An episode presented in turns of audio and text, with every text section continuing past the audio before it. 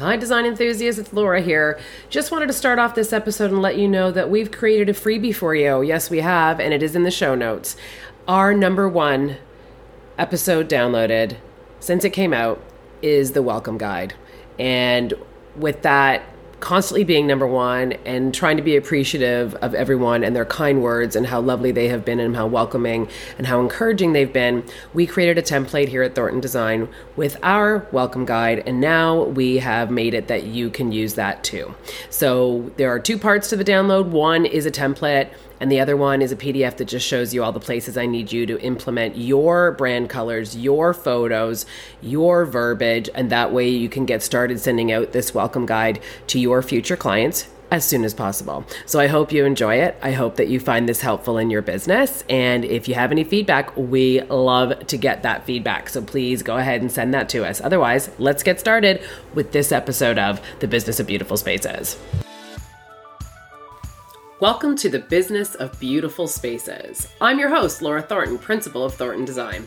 I'm beyond thrilled to bring you this podcast where I am going to share over 25 years of experience in the interior design industry. As an experienced interior designer, I understand the challenges of running a successful business while also creating beautiful and functional spaces for our clients. Throughout my career, I've worked closely with trades and other professionals to bring my clients' vision to life. And along the way, I've learned a thing or two about balancing that creativity and practicality while running a business. In this podcast, I aim to share my knowledge, my insight with you, other designers, covering all the aspects of the interior design industry, from the creative process to the business side of things, from selecting the right materials to managing budgets and timelines. I am going to share all the tips and tricks that I have learned over the years to help you run a successful interior design business. Whether you're a seasoned professional or just starting out in this industry, this podcast will be for you. I'm looking forward to sharing my experience with you, answering your questions, and helping you navigate the exciting world of interior design. So let's get started on the business of beautiful spaces and explore the art of creating beautiful and functional spaces while running a successful business.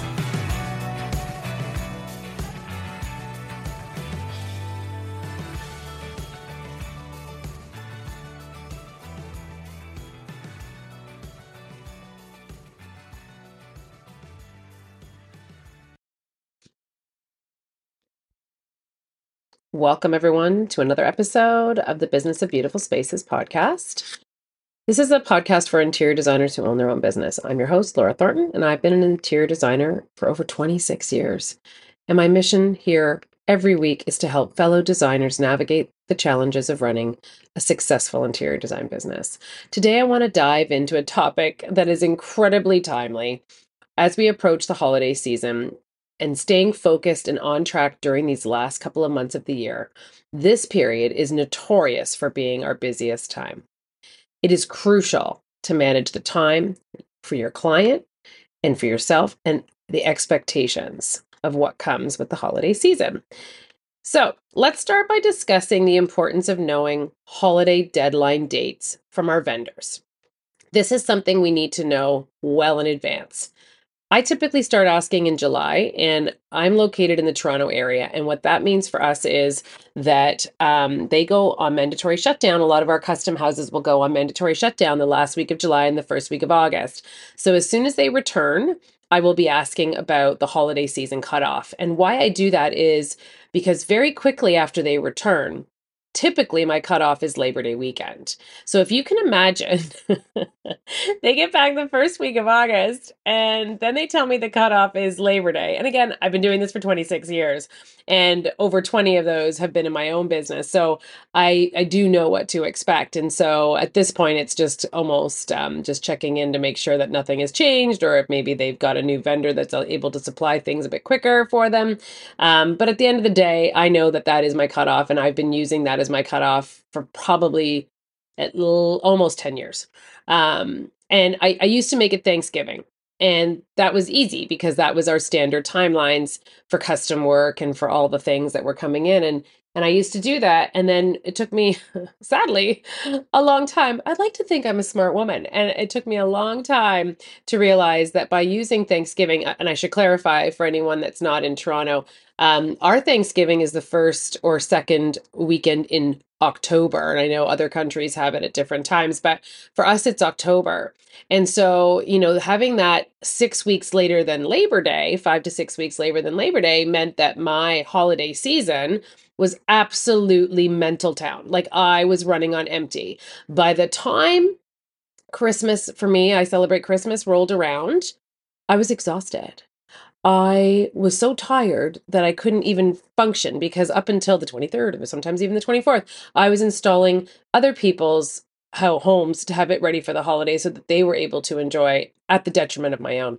And so now I've moved that up also because that is the timelines have moved up. Uh, also, thank you, COVID, for that. But but I did that also very purposely so that I had a buffer. So what I like to do is work backwards. I like to work backwards from when our studio will close down and we normally take off the two weeks so the christmas to new year's and come back that following monday which usually coincides with um, the kids school breaks typically um, but now I uh, we have a couple of rules. I'm kind of jumping here. Sorry, I decided to do this be- this podcast because um, I realize how quickly everything is approaching, and I do feel like it could help people, whether it's too late for this season, but you can start thinking about it for next season. But um, I digress, and I'm going to circle back. So why why I do that is because that those weeks, knowing in advance how many weeks back it's going to take, I will not book any installs the week prior to our office shutting down. Why I have done that is this: all the years I did it, and then you're rushing and you're rushing people to produce and you're rushing people to get things mistakes will happen every half foot in the door half foot out the door. Half the people are doing their christmas list christmas shopping hanukkah shopping. They're doing all of their menus. They're doing all of the things that they do at celebrate around that season. And everyone's got one foot in the door at work and one foot and mind is elsewhere. And so the the window to open up for mistakes that week was colossal and it was showing. And then it was also a reflection of us going into the holidays with clients looking around going, well, this is not the right thing, or that's missing, or, you know, because it would be that there was things that were going wrong. And by doing it that week, there is no forgiveness. There is no one to reach out to to try and fix it because as we all know, the world is on a very slow pace those two weeks very minimal or skeletal staff in a lot of our vendors buildings and or small businesses that they're also at home in the holidays so we weren't able to solve any installation issues for over two weeks so it didn't give any value to us or our client all it did was create headaches and then i would feel horrible over the holidays that i wasn't able to pull off what i thought i could pull off there is no need to be a super person here for this. Um, so that is my cutoff. That is why I do it. We will not install anything the week prior to our shutdown. We will up install up until that time because that means we have five full working days to remedy any issues on site that could possibly happen. And that is why I use our cutoff dates the way in which I do. So I would urge you to look at those dates. I would urge you to ask your vendors well in advance to find out what their cutoffs are so that you're not disappointing yourself and or your clients because of course you always want to look like a hero. So to that point, after the cutoff, if somebody hasn't made it and they're very aware that it's going to be into the new year that they're getting their uh, rooms installed, if I am able to pull it off and I have quality checked everything and I know it's going to be a flawless install and we have the manpower to do it, we will absolutely do it. Why wouldn't we? We A, we want the income back into our business before the end of the year. B, we want to wow our clients and have them enjoy their holiday season with their new room or new rooms. Um, and so why wouldn't we do that? Of course we would. So um, again, it took me 15 years of running myself ragged and working tirelessly right up until well, for me, Christmas Eve to meet these clients' holiday deadlines. And it took a long time to sit down and think, this is silliness. Why am I doing this? And came up with this uh, this plan to work backwards. So I no longer have to have those insanity holiday lead ups um, trying to make everyone else's holiday dreams come true. So, um, that would be my first little item for you. I would say make sure you know your deadlines, make sure you're working backwards, and make sure that you're communicating that really, really well to your client so that there is absolutely no disappointment. You know, the, the it just has to drive home that this is the goal, but if you don't make it, 2024 is going to be a great year for your dining room. you know and so um, that recipe for disaster then goes out the window. You still look like a hero at all times to your client. So uh, the next thing I'd like to move on is how to stay focused and on track during the holiday season. And scheduling a mandatory shutdown for yourself, and if you have a team, is something that has worked out to be very ideal for me. So um, that period between Christmas and New Year's Eve in in for us at our office or whatever holiday that you celebrate at that time, it is traditionally the slowest time of the year in our industry. Uh, our clients are on vacation or with their family somewhere, our vendors are doing the same thing. And typically, uh, us and our team are also doing that. So, no one is returning calls, no one is returning our emails, nobody is sending us pricing. So, it's the perfect opportunity for us to reset, step away from work, truly unplug, recharge my batteries and our team's batteries. And at our studio, the only thing that gets done in studio during that time is a deep cleaning. it's amazing what a fresh start can do for your creativity and your energy levels moving into a new year. But that's not all. When I, even though I might not be sitting at my desk in studio, I use this time to you, basically have a valuable practice that I do that I'm going to share with you. During the downtime, I, I sit down and I write down my goals for the upcoming year. I have kept a separate book for, I think this is going to be my 13th or 14th uh, entrance uh, entry. And it's blank pages and it's a big portfolio art notebook. And I put the year in the middle and I break out my markers and I color it and I make it really kind of fun and fresh because this is for me and it's only for me. And I've done this, like I said, I think this is going to be my 13th or 14th year. And then I work around that page, and it's a quite a big book. It's like a big giant sketchbook. So it's probably 18 or 24 inches wide, and it's got to be 14 to 16 inches high. And I work on the landscape because, you know, why do anything normal? We're designers and creatives after all. Um, and so I flip open and I review my year that I wrote on typically New Year's Day or the day after the year before. And I, I highlight whatever I actually did and what I actually followed through on and what came true. And you'll be surprised once you write it down how much of it you actually tackle and how much of it you actually did. And whether you ever go back and look at it again or it's just one year later, it's actually fascinating to see how much you've actually done. And then what I do is if it's still something that's a goal and it didn't get tackled, I will move it on to tw- the next year. Let's talk about 2024. I will move it into the 2024 year. What I also do is I subdivide after my year in the middle, I'll write like that's for example, I'll have 2024 written this year. And then I'll have my work goals on my upper left hand corner. I'm going to have my personal goals on the upper right hand corner and then everything in between. I can have like trips I want to take, things I want to do with my family. Uh, maybe I want to splurge and buy something for myself if I hit a certain goal. So these are the things that I write down and I put it on paper. And and then I go back and I look at it a year later. And these are things that I think are really important as we move forward to see what we how we how we've grown or what we've done and what we've achieved and you can give yourself a pat on the back because sometimes as entrepreneurs and creatives and business owners we just feel like we're always supposed to be doing something with all the hats that we wear. And you always feel like oh my god i was supposed to do this last week and i didn't do it. And i'm now i'm supposed to be the accountant this week and i got to do this. And i i'm a human resources today and tomorrow i'm going to be like like the marketing guru. So you know we have all these different ways we're being pulled but sometimes we just need a really simple reminder that we did achieve our goals and look how far we have come. And I use this in the same book so that I can go back and see in 14, 13, 12, 10, 8, 9 years what I've accomplished and what I have done. And it's personal and work. It's not just work, but I do find this to be a valuable tool for me. And in addition to that, separately, I work out and look at my numbers um, and see. And, and I would recommend not doing this on the same day because one could heavily influence the other. Um, just because you know numbers suck, and who likes to work with numbers? And I mean, I do love them. I'm not going to lie, but at the same token, it's such a daunting day to look at numbers and figure out numbers and what you need to come up with for the year. So what I do is I sit down and I look at all my expenses and I look at um, where I spent and where I think I could probably shave and save, and what I will not be willing to compromise and shave and save. And so I worked that out. Like, you know, obviously everybody has different bills. Like here at our team, we have to pay for AutoCAD seats, we have to pay for our project management seats. We have um, gas and car payment, insurance that is non negotiable, uh, cell phones, Wi Fi, bill, there's rent, there's all the things that are non negotiables. And those don't tweak that much from year to year, but it is valuable to see what you have spent and what you need to make the following year to pay the bills, to pay your salaries, to pay your insurance, to pay all the things. And and I take that number because it's daunting and I break it up into quarters because I do things quarterly here at Thornton Design.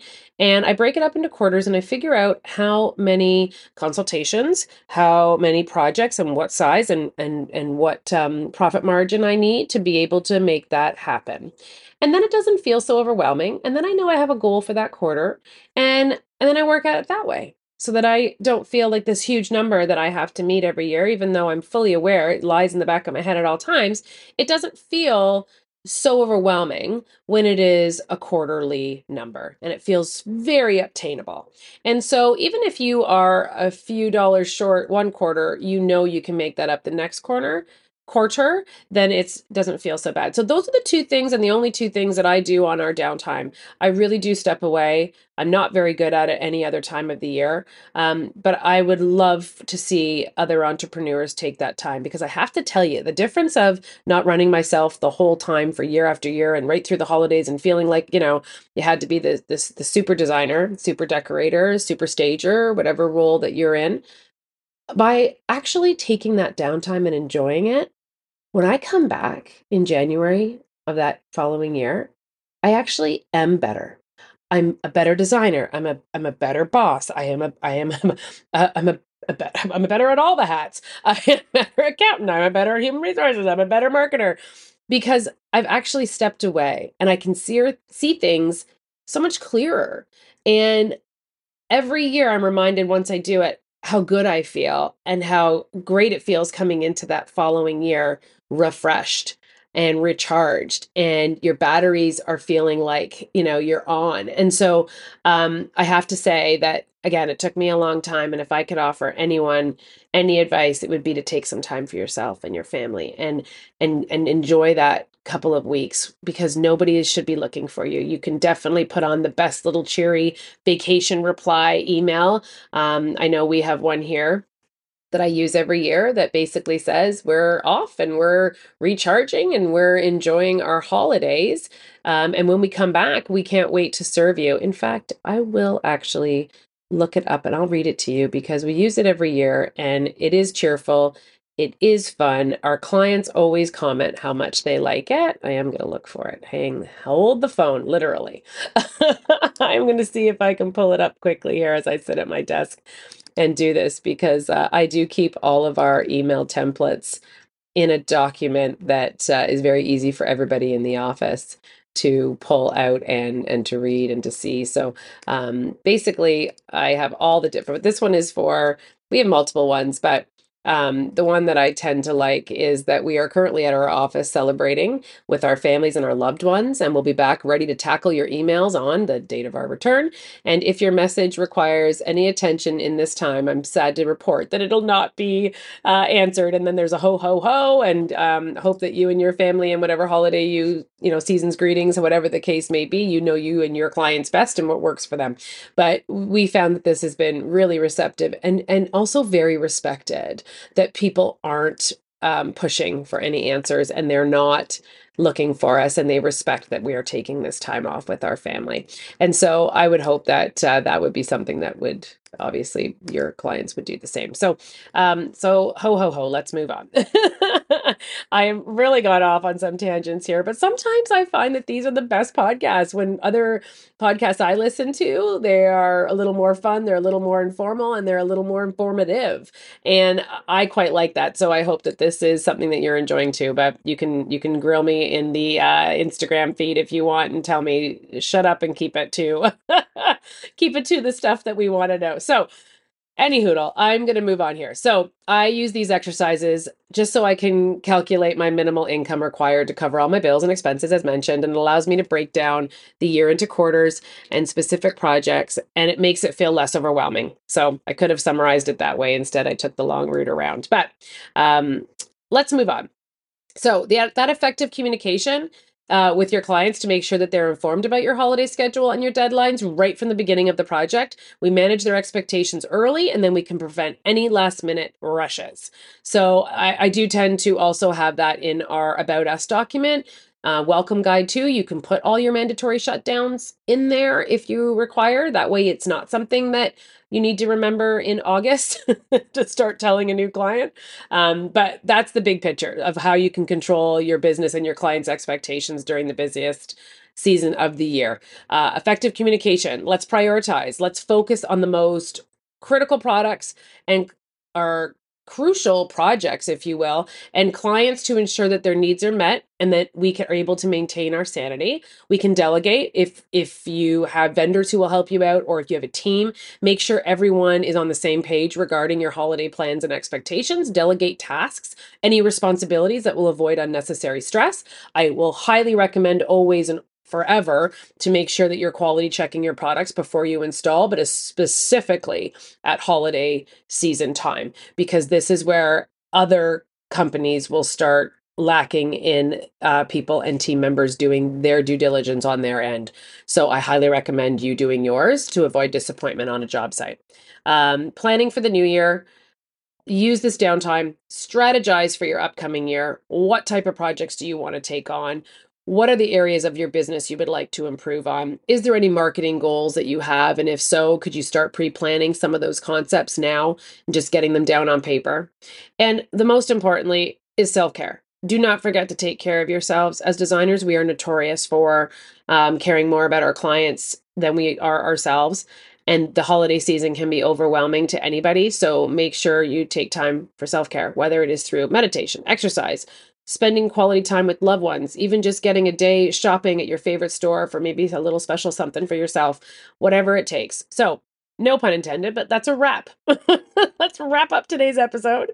Remembering that staying focused and on track during the holiday season is not only about just surviving, it's about thriving in our interior design businesses. So I hope that these tips and insights help you navigate all the challenges ahead for 2024 and obviously going into the holiday season of 2023.